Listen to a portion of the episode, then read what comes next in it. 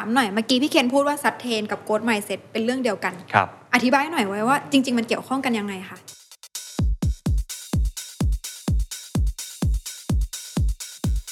โก d mindset มันคือการมองตัวเองเหมือนต้นไม้อะครับที่เติบโตได้ตลอดเวลา sustainability mindset มันเหมือนเป็นส่วนต่อขยาย ในอดีตครับ เรามีโปรเจกต์ที่เรียกว่าโปรเจกต์ CSR ตัว CSR เนี่ยครับมันต่างจากคำว่า sustainability ยังไงล่ะครับครับ CSR คือการมองแยกส่วนครับ ธุรกิจก็ทำไปครับ CSR เป็นแค่ ส่วนต่อเรื่องของ sustainability ถ้าคุณทำก่อนคุณมีโอกาสได้เปรียบกว่าคนอื่น คุณจะชนะใจลูกค้า คุณจะชนะใจนักลงทุน คุณจะชนะคู่แข่งครับ คุณจะมีความแตกต่างจากคู่แข่ง และสุดท้าย คุณเป็นส่วนหนึ่งของปัญหามายาวนานครับ ถึงเวลาแล้วที่คุณจะเป็นส่วนหนึ่งของการแก้ไขปัญหา This is the Standard Podcast. Eye opening for your ears. The secret sauce. สวัสดีครับ ผมเคนนักครินทร์และนี่คือ The Secret Sauce Podcast The Secret Sauce ตอนนี้ได้รับการสนับสนุนโดย d e v o n t e Premium Skincare for Men ผิวหน้าดูดี หน้าดูเด็ก ใครก็เดาอายุไม่ถูก What's your secret? มีคนเคยบอกว่าผมเป็นคนช่างเลือก จริงครับ ผมเลือกที่จะใช้ชีวิตตามความฝัน เชื่อว่าถ้าเราไม่หยุดเรียนรู้และปรับตัว รายการ The Secret Sauce เราต้องมีทั้งทุกข์มีทั้งสุข เราก็สามารถประสบความสำเร็จในแบบของเราได้ แต่ถ้าเรื่องผิวหน้าผมเชื่อในไบโอเทคโนโลยีเคนเลือกเดวอนเทเดวอนเทอีกหนึ่งเบื้องหลังความสำเร็จที่ทำให้มั่นใจ และพร้อมในทุกสถานการณ์ ต่อให้ทำงานหนักนอนดึกแค่ไหน ผิวหน้าก็ยังดูดี ดูเด็ก จนใครก็เดาอายุไม่ถูก growth mindset กับ sustainability mindset นะครับสำหรับผมเนี่ยมันเป็นส่วนขยายแล้วกันต้องย้ำอีกครั้งว่าอันนี้ไม่มีงานวิจัยอะไรนะครับ อันนี้เป็นมุมมองของผมลองฟังเพลินๆแล้วกันว่าผมคิดอย่างนี้นะแล้วผมคิดว่าอนาคตมันจะเป็นเรื่องสำคัญมากขึ้นเรื่อยๆ แล้วก็บังเอิญได้ไปรีเสิร์ชเรื่องพวกนี้ด้วยนะครับ growth mindset ความหมายเราทราบกันดีอยู่แล้วในตอนนี้เป็นคำที่คนใช้กันเยอะมากเลย แต่คนเข้าใจมันจริงๆ แล้วทำมันจริงๆ ผมว่ามีไม่มาก มันคือการมองตัวเองเหมือนต้นไม้ครับที่เติบโตได้ตลอดเวลา เจออุปสรรค เจอลมเจอฝน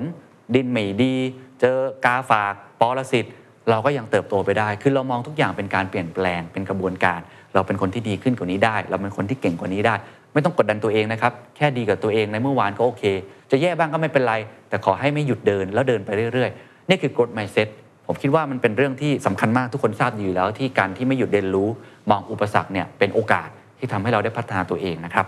sustainability mindset มันเหมือนเป็นส่วนต่อขยาย เหมือนรถไฟฟ้าครับมันขยายไป ผมว่ามัน advance มากขึ้น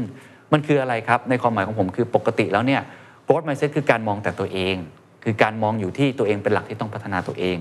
sustainability คือมองคนอื่นด้วยครับ มองปัจจัยภายนอกมากขึ้น ผมมี 4คำหลักๆที่ผมมองว่าน่าจะเกี่ยวข้อง อันที่ 1 มองให้ไกลขึ้น มองให้ไกลคืออะไร คือเวลาเราทำอะไรเนี่ย แทนที่จะดูผลประโยชน์เฉพาะหน้า เรามองให้ไกลขึ้น นั่นคือ sustain ถูกไหมครับ เราอยากมีชีวิตอยู่ในองค์กรนี้อีก 20 ปี เราอยากมีสุขภาพที่ดี เราอยากทำงานได้ดี เราอยากรักษาความสัมพันธ์ที่ดี เราอยากให้องค์กรนี้อยู่ยาวๆ เราก็ต้องไม่โกงใคร เราก็ต้องไม่หลอกลวงใคร เราก็ต้องทำดีกับลูกค้า เราก็ต้องกินดีๆ ออกกำลังกายดีๆ มีวินัยสม่ำเสมอ นั่นคือมองไกลๆครับ ไม่ได้มองแค่โอกาสหรือผลประโยชน์เฉพาะหน้า มันคือเรื่องของ sustainability นั่นเอง นั่นคือมุมที่หนึ่งมองให้ไกล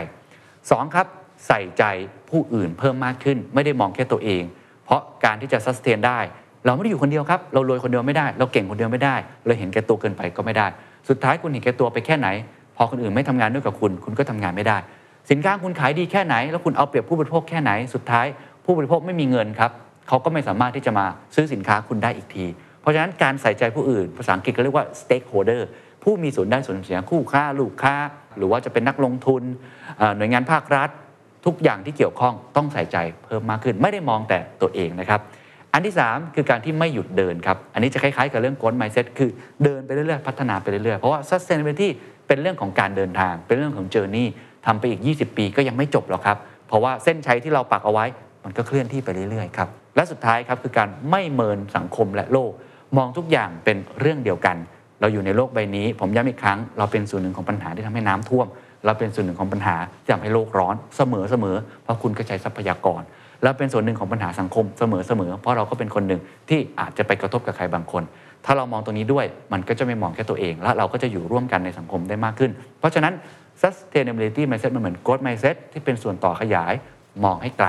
ใส่ใจผู้อื่น ไม่หยุดเดิน และไม่เหมือนสังคมและโลกครับ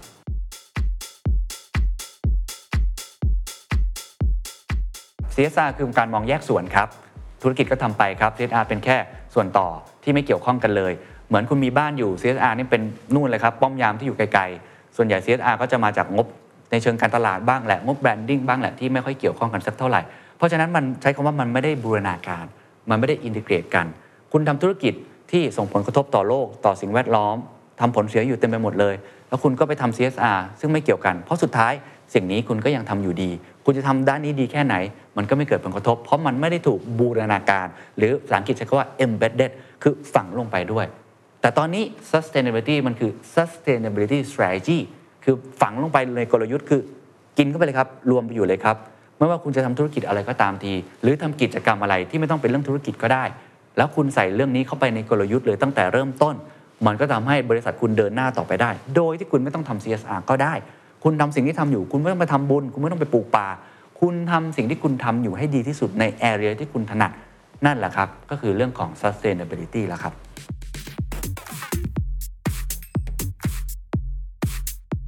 เพราะว่า sustainability ตอนนี้คือเทรนด์ครับ คือแนวโน้ม มันคือขบวนรถไฟที่กำลังมุ่งหน้าไป ถนนทุกสายมุ่งสู่เรื่องของความยั่งยืน มีทั้งแรงกดดันแรงบังคับ เช่นเรื่องของภาษี หลังจากนี้ถ้าคุณจะส่งของไปขายที่ยุโรป คุณจะต้องเสียภาษีเรื่องของคาร์บอนมากขึ้น หรือในแง่ของผู้บริโภคก็จะมีแรงกดดัน ถ้าคุณไม่มีความยั่งยืน เขาก็จะไม่อยากซื้อสินค้าของคุณ ไม่อยากซื้อบริการของคุณ พนักงานก็ไม่อยากทำงานกับคุณเป็นแรงกดดัน ไม่ทำไม่ได้ เพราะสุดท้ายคุณก็ต้องโดนบังคับให้ทำในอีกไม่กี่ปีข้างหน้าอยู่ดี อีกมุมหนึ่งคือโอกาสครับ ถ้าคุณทำก่อนคุณมีโอกาสได้เปรียบกว่าคนอื่น คุณจะชนะใจลูกค้าเพราะลูกค้าชอบครับในเรื่องของ ESG โดยเฉพาะองค์กรที่ใส่ใจเรื่องพวกนี้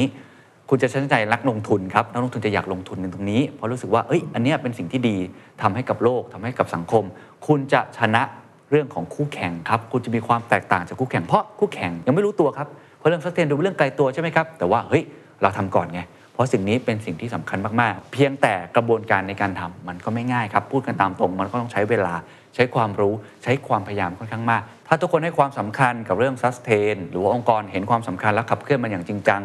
คุณจะได้ประโยชน์ทั้งหมดเลยครับ ไม่ว่าจะเป็นลูกค้าก็จะรักคุณ แล้วก็จะกลับมาซื้อสินค้าของคุณมากขึ้นเรื่อยๆ คู่ค้า supplier vendor ที่ทำงานกับคุณก็จะรักคุณ และเขาก็อยากทำงานกับคุณเป็นนานๆนะครับ ตัวนักลงทุนเอง ก็จะสนใจครับว่าอู้ธุรกิจของคุณเนี่ยน่าสนใจมากเลย เขาก็จะลงทุนในตัวคุณมากขึ้น มากกว่าที่จะไปลงในคู่แข่งนะครับ รวมทั้งเรื่องของพนักงานครับ พนักงานก็จะรู้สึกว่านี่เป็นองค์กรที่มีความหมาย เป็นองค์กรที่ทำแล้วมันได้รับประโยชน์ทั้งสังคม ทั้งโลก แล้วก็ใส่ใจคุณภาพชีวิตของตัวพนักงาน คนเก่งๆครับ ก็อยากจะมาทำงานให้กับคุณเพิ่มมากขึ้น และสุดท้ายอาจจะเป็นปลายทางที่สุดแต่เป็นสิ่งที่ทุกคนพูดกันเยอะที่สุดในตอนนี้ ก็คือโลกของเราสังคมของเรา คุณเป็นส่วนหนึ่งของปัญหามายาวนานครับ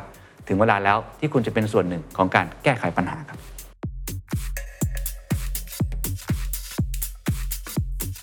ผมว่าเป็น 2 มุมเช่นเคยครับ มุมแรกคือแรงบีบบังคับครับ ถ้าเกิดว่าคุณเป็น SME แต่คุณขายของให้กับองค์กรขนาดใหญ่ คุณเป็น SME คุณขายของให้กับภาครัฐ คุณเป็น SME คุณขายของให้กับลูกค้า ที่เป็นคนที่คอนเซิร์นเรื่องสิ่งแวดล้อม สนใจเรื่องสังคม สุดท้ายคุณจะถูกบังคับอยู่ดีครับ สมมติว่าคุณขายของให้กับ จ้าใหญ่ๆสักเจ้าหนึ่งเขาซื้อสินค้าคุณเป็นประจำแล้วเขาบอกว่าหลังจากนี้คุณต้องไปทำให้มันโลคาร์บอนนะ คุณต้องดูนะครับว่ามีมาตรวัดอะไรหรือเปล่าในเรื่องของสังคมสิ่งแวดล้อมด้วย ยังไงคุณก็ถูกบีบบังคับครับ หรือลูกค้าครับเขาก็จะรู้สึกว่าเฮ้ยองค์กรของคุณเนี่ยตอนนี้ไม่ได้ใส่ใจเรื่องพวกนี้เลยเขาหนีไปซื้ออย่างอื่นดีกว่า ไม่ว่าคุณจะเป็น SME คุณจะเป็นองค์กรขนาดใหญ่ หรือ S สุดๆ small สุดๆครับสุดท้ายเรื่องนี้จะกลับมาหาตัวคุณเอง เพราะฉะนั้นเรื่องนี้เป็นแรงบีบบังคับที่คุณต้องทำอีกเรื่องหนึ่งคือโอกาสครับ ถ้าเกิดว่าคุณเป็น SME แล้วคุณทำได้ก่อน อย่าลืมครับตอนนี้ SME ทำเรื่องนี้ยังไม่เยอะมาก ซึ่งผมว่าการที่ยังไม่เยอะมาก ก็แปลว่าคู่แข่งก็น้อย เหมือนคุณกระโดดเข้าไปในสนามที่มีคนเล่นน้อยกว่า สนามเดิมที่มีคนเล่นอยู่เป็นหลักล้าน ลงมาตรงนี้คนยังไม่เห็นความสำคัญกับมันมาก คนยังไม่รู้ว่าทำอย่างไรยังขวนขวายหาคำตอบตรงนี้กันอยู่ ถ้าคุณทำตรงนี้ได้ก่อน คุณมีโอกาสชนะก่อน และโชคดีมากๆครับย้ำอีกครั้งว่า เรื่องของ sustainability ไม่ได้จำเป็นต้องใช้เงินเยอะเสมอไป บางครั้งคุณใส่ใจลูกค้าคุณมาก ๆ คุณให้ความสำคัญกับคุณภาพของสินค้าและบริการ คุณขายก๋วยเตี๋ยวคุณขายกาแฟ คุณขายน้ำเต้าหู้ คุณใส่ใจเรื่องพวกนี้ให้ได้มากที่สุด เท่าที่จะเป็นไปได้ ไม่ต้องใช้เงินครับ แค่ใช้ความพยายาม ใช้ความใส่ใจลงไป ผมเชื่อว่า SME ก็สามารถชนะใจลูกค้า ชนะใจคู่ค้า ชนะคู่แข่งได้ ถ้าคุณเห็นความสำคัญ และลงมือทำอย่างจริงจังและต่อเนื่อง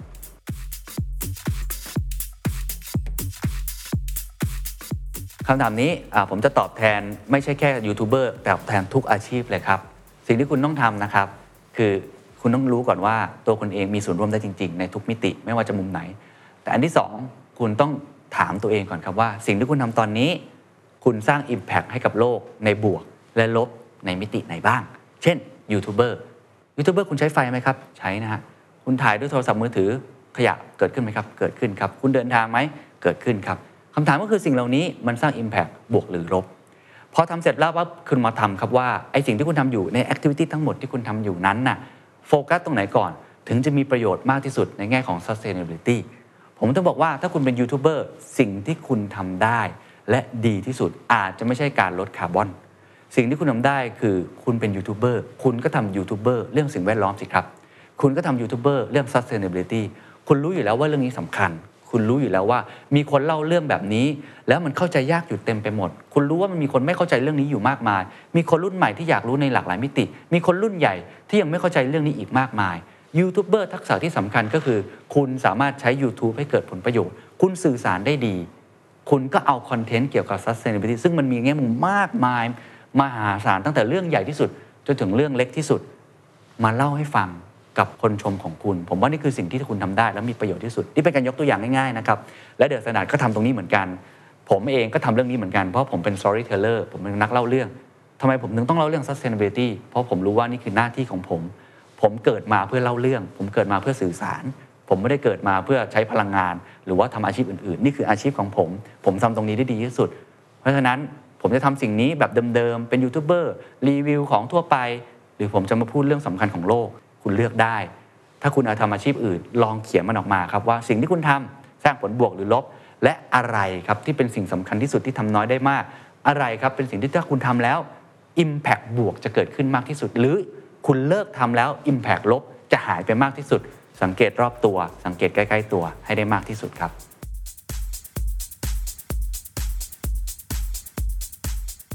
ทุกคนเลยครับ เพราะว่า sustainability เป็นเรื่องที่เกี่ยวข้อง กับทุกคนมากๆ เพียงแต่ว่าอยู่ในมิติไหน อยู่ในระดับความเข้มข้นแบบไหน อันนี้ก็คงแล้วแต่แต่ละคนที่ไม่เหมือนกัน แต่ถ้าถามผมตอนนี้คนที่น่าจะต้องเรียนรู้มากสุด และผมเชื่อว่าเขารู้เลยแล้วว่าเรื่องนี้สำคัญมากๆ ก็คือผู้บริหารหรือว่าไม่ต้องเป็นผู้บริหารระดับสูงก็ได้ครับ คนที่มีอำนาจในการตัดสินใจอะไรบางสิ่งบางอย่าง ในสิ่งที่คุณทำอยู่ เช่น คุณเป็นแม่ฮะแม่เป็นหัวหน้าครอบครัวใช่ไหมฮะหลายคนเนี่ยแม่เป็นคนที่ใหญ่สุดในบ้านนะฮะพ่อใหญ่แค่ไหนกลับมาที่บ้าน แม่ใหญ่กว่า ถ้าแม่เป็นคนที่ใส่ใจเรื่อง sustainability มองเรื่องนี้ เขาก็เป็นผู้นำในมุมของเขาได้ sustainability ก็เลยมีมุมมองที่เกี่ยวข้องกับทุกคน ที่มีโอกาสที่จะไปผลักดันเรื่องแบบนี้ให้เกิดขึ้น แล้วก็อาจจะทำให้คุณนั้นสามารถยืนอยู่ในที่ที่เหมาะสมยืนอยู่ข้างหน้าได้อย่างยั่งยืนด้วยครับ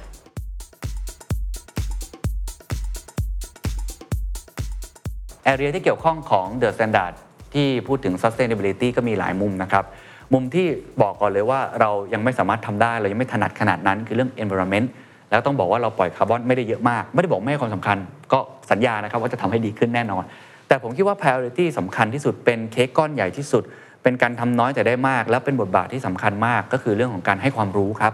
ตอนนี้ผมเห็นแกลบผมเห็นช่องว่างตรงนี้เยอะจริงๆครับภาครัฐมีนโยบายนะครับเอกชนมีนโยบายนะครับประชาชนก็มีนโยบาย แต่ไม่มีคนตรงกลางไม่มีข้อต่อ ที่ส่งถ่ายความรู้ซึ่งกันและกัน เพราะความรู้เรื่อง sustain เป็นความรู้ที่ค่อนข้างซับซ้อน เพราะมันต้องบูรณาการ มันเกี่ยวข้องกับเรื่องกฎหมาย เรื่องสิ่งแวดล้อม เรื่องเทคโนโลยี เรื่องวิทยาศาสตร์ เรื่องของสิ่งต่างๆ มากมายอยู่เต็มไปหมด จะทำยังไงที่มารวมกันตรงกลางและ storytelling มันเล่าให้มันสนุกเล่าให้เข้าใจง่าย เอาไปปรับใช้ได้ ผมก็เลยมองว่า Standard กำลังทำตรงนี้อยู่นะครับ ซึ่ง เรามี The Standard ที่เรียกว่า The Standard Sustain แล้วครับเปิดหัวใหม่ออกมาเลยทำเรื่องนี้โดยตรงในทุกมิติ ทั้งตัว E ตัว S ตัว G มีทั้งในแง่ภาพใหญ่ของโลก จนไปถึงไลฟ์สไตล์เล็กๆน้อยๆการแยกขยะ เราก็สอนตรงนี้ด้วย รวมทั้งมีในแง่ของผู้เชี่ยวชาญมาช่วยให้คำแนะนำต่างๆ มากมาย นอกเหนือจากเรื่องของคอนเทนต์ออนไลน์ต่างๆ ที่เราทำแล้ว ตอนนี้เราก็ทำอีเวนต์ขึ้นมานะครับใช้ชื่อว่า The Secret Sauce Strategy Forum Code Red Strategy เป็นอีกส่วนหนึ่งที่ผมเชื่อว่าคอนเทนต์ออนไลน์มันให้ไม่ได้อะ มันยังต้องการประสบการณ์ มันต้องการการพูดคุยกัน ต้องการมาเจอหน้ากันแล้วเห็นตรงหน้ากัน เอาคนเก่งๆ คนที่เขาทำได้แล้วมาเล่าสู่กันฟัง แล้วคุณได้ถามเขาสดๆ เจอกับคนที่เป็นจิ๊กซอว์เติมเต็มคุณได้มาคุยกันสดๆ อาจจะชนแก้วกันนิดหน่อยเพื่อให้มันไหลลื่นขึ้น คุยกันให้สนุกมากขึ้นทำให้ sustainability เป็นเรื่องสนุกและจับมือทำไปด้วยกัน อันนี้ก็คืออีเวนท์ที่กำลังจะเกิดขึ้น แล้วก็หวังว่าทุกคนจะเข้ามามีส่วนร่วมเข้ามาสนุกกันครับ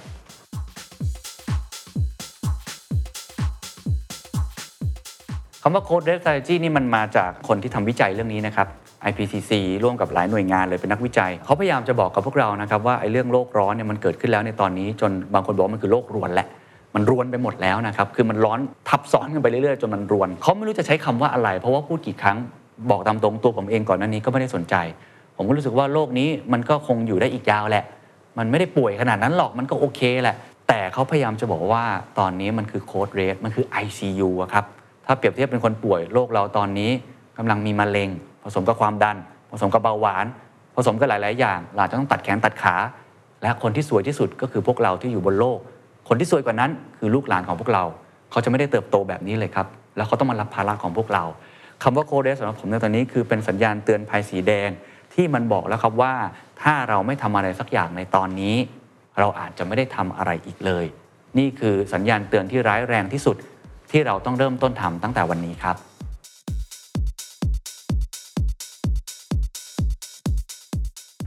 ผมคิดว่างานที่ผมกำลังจัดอยู่นี้นะครับ The Secret Sauce Strategy Forum Code Red Strategy เนี่ยผมตั้งใจอย่างยิ่งนะครับ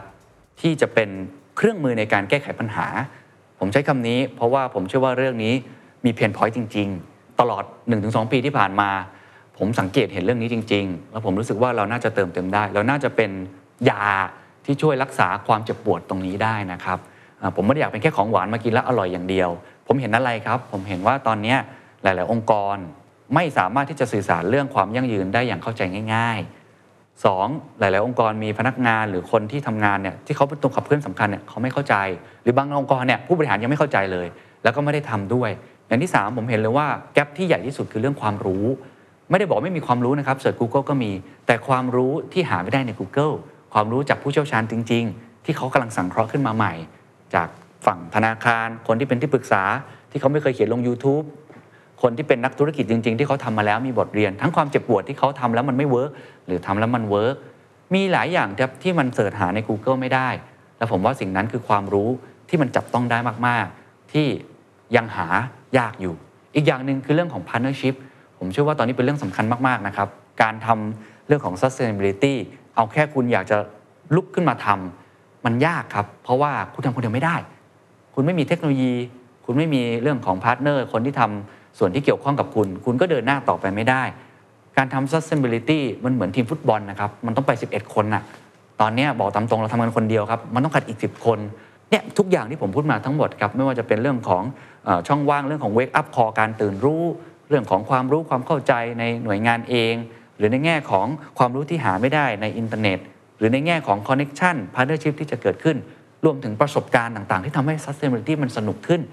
ผมคิดว่านี่มันเป็นความทุกข์อย่างหนึ่งของผมเองด้วย ผมก็อยากสร้างสิ่งนี้ให้กับตัวเองด้วย แล้วก็รู้สึกว่ามันน่าจะเป็นช่องว่างที่หลายคนยังไม่ได้รับการเติมเต็ม ผมก็คาดหวังและผมตั้งใจอย่างยิ่งกับทีมงานนะครับให้งานงานนี้เนี่ยมันออกแบบมาเพื่อเติมเต็มช่องว่างตรงนั้นให้ได้มากที่สุด ก็ถ้าใครที่คิดว่าคุณยังมีช่องว่างตรงนั้นอยู่ ก็อยากให้ลองให้โอกาส กับพวกเรานะครับ ก็สัญญาว่าจะทำให้ดีที่สุดเท่าที่เป็นไปได้ครับ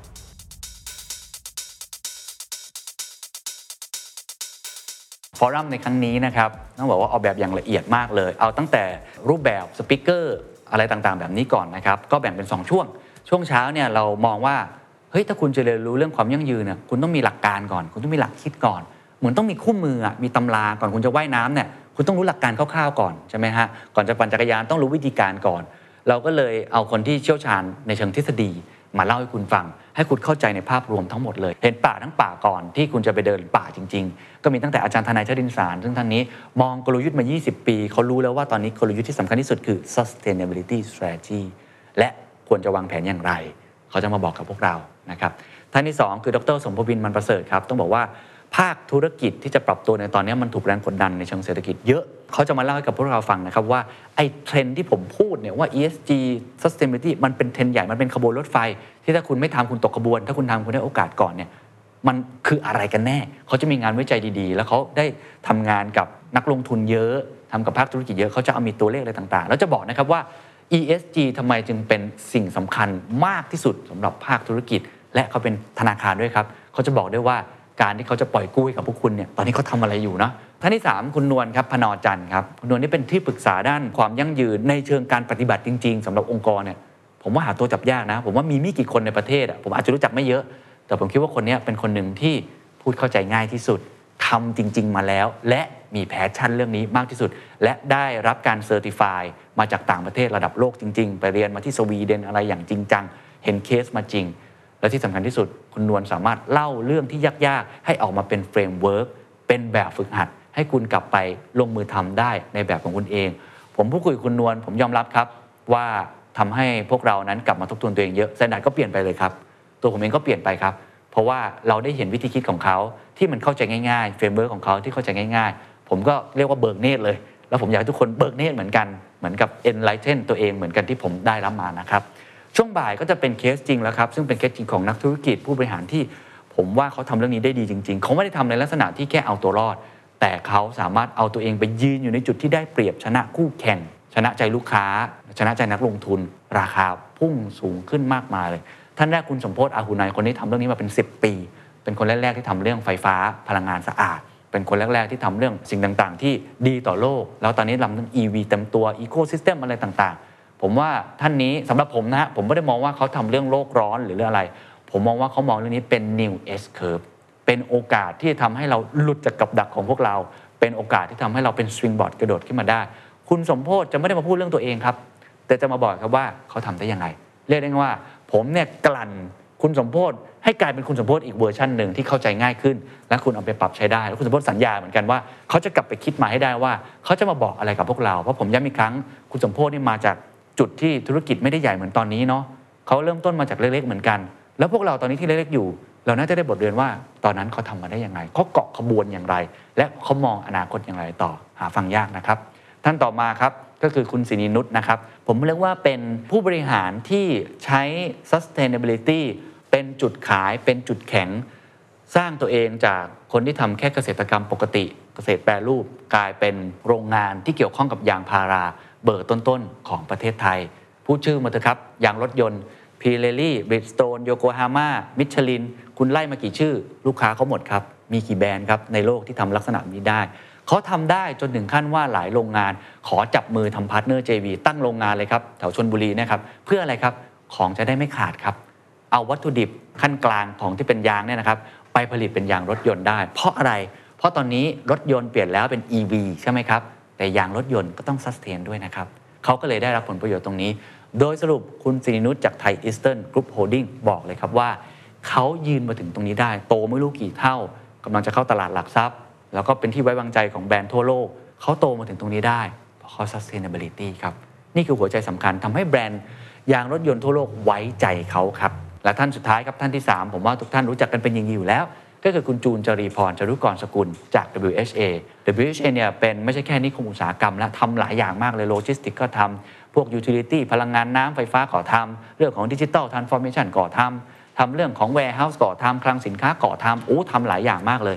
เพราะว่าคุณจรีพรผมเปรียบเหมือนเป็นนอตตาดูมูสครับมองเห็นอนาคตเสมอเสมอเป็นคนที่มองเห็นวิสัยทัศน์เสมอเสมอเห็นเรื่องจีนว่าจะมาตั้งแต่ 10 ปีที่แล้ว เห็นเรื่องอีคอมเมิร์ซตั้งแต่ 10 ปีที่แล้ว และในวันนี้เขาเห็นแล้วครับว่า sustainability คือสิ่งที่เขาจะต้องก้าวไป ซึ่งเขาทำมานานแล้วด้วยคำถามคือเขามองมันยังไง เขาวาดภาพอนาคตมันยังไง เขามีลูกแก้วมองจริงหรือเปล่าหรือเขาใช้อะไร และเขาวางกลยุทธ์ให้สอดคล้องกับวิสัยทัศน์นั้น อย่างไร คุณจิรพรจะมาเล่าในสิ่งที่ไม่เคยเล่าที่ไหนมาก่อน เช่นเดียวกัน ดูจากดีลล่าสุดก็ได้ครับ ค่ายรถยนต์ที่ใหญ่เบอร์ต้นๆของโลกนะครับรถยนต์ไฟฟ้า EV มาตั้งฐานการผลิต ที่ WHA ถือเป็นดีลใหญ่ที่สุดในรอบ 20 ปีใหญ่มาก ๆ เลยนะครับ ลงทุนเกือบเกือบ20,000 ล้านบาทเลยเนี่ย ถือเป็นการลงทุน EV ในไทยที่ใหญ่มาก ๆ เช่นเดียวกันเนี่ย ผมคิดว่าเรื่องนี้ก็เกี่ยวข้องกับเรื่อง sustainability เพราะฉะนั้นโดยรวมทั้งหมดครับ เราออกแบบ speaker ออกแบบรูปแบบเนื้อหาวิธีการ present ที่เราพยายามให้ทุกคนนั้นได้รับประโยชน์ ความสนุกไปให้ได้มากที่สุด และยังมีช่วงท้ายที่เราเป็นมินิละกันนะ mini networking party ให้คุณได้ คุยกันให้คุณได้แลกเปลี่ยนกัน ถ้าเป็นไปได้เราก็อยากชวน speaker ทุกคนให้ยังอยู่ต่อ แล้วก็พูดคุยกัน ผมหวังว่าทั้งหมดนี้แหละครับมันเป็นไฮไลท์เด็ด ๆ ที่ตัวผมเองก็เป็นคนออกแบบเนื้อหาเองนะครับ ยังอยากฟังเลยครับ ผมคุยกับอาจารย์ทนายเราก็ยังอยากฟัง เพราะว่าเราไม่เคยเห็นงานแบบนี้มาก่อนในประเทศไทย เราเชื่อว่างานนี้น่าจะเป็นประโยชน์ แล้วก็ทำให้สนุกได้นะครับเรียนเชิญนะครับ The Secret Sauce Strategy Forum Code Red Strategy ฟอรัมที่จะช่วยคุณคิดและช่วยคุณหา กลยุทธ์คว้าโอกาสในวิกฤตโลก งานจัดขึ้นวันที่ 22 ตุลาคม ที่โรงแรมมาริออตสุรวงศ์นะครับ เดินทางไปมาสะดวกที่จอดรถเพียบฮะแล้วก็มีอาหารอร่อยๆ ให้กินแน่นอนนะครับ บัตรมี 2 แบบครับ แบบแรกถ้าคุณสะดวกจริง ๆ อยากให้มานะครับ เพราะมีจำนวนจำกัดจริง ๆ on-site เลยครับ มาที่งานเลยนะครับ บัตรนี้ราคา 10,000 บาท พิเศษสุดในช่วง Early Bird 6,900 บาทนะครับ แล้วก็อีกแบบหนึ่งถ้าไม่สะดวกไม่เป็นไรครับ สามารถรับชมสดๆได้ live stream หรือรับชมย้อนหลังได้ บัตรราคา 3,500 บาท บัตรทั้ง 2 แบบสามารถรับชมย้อนหลังสบายๆครับคุณจะไปส่งต่อให้ใครไม่เป็นไรครับถือว่าได้รับประโยชน์ซึ่งกันและกันนะครับได้อย่างน้อย 3 เดือนเลย ซื้อบัตรได้แล้ววันนี้ที่ไทยทิกเก็ตเมเจอร์หรือว่าติดตามรายละเอียดเพิ่มเติมได้ที่ The Secret Sauce หรือจะ inbox มาหาผมก็ได้ ยินดีตอบทุกอย่างนะครับแล้วเจอกันนะครับ And that's the secret sauce. ถ้าคุณชื่นชอบ The Secret Sauce episode นี้นะครับ ก็ฝากแชร์ให้กับเพื่อนๆ คุณต่อด้วยนะครับ และคุณยังสามารถติดตาม The Secret Sauce ได้ใน Spotify, SoundCloud, Apple Podcast, Podbean, YouTube และ Podcast Player ที่คุณใช้อยู่นะครับ และอย่าลืมติดตาม Facebook Fanpage The Secret Sauce เข้ามาติชมเข้ามาพูดคุยกับผมได้เลยนะครับ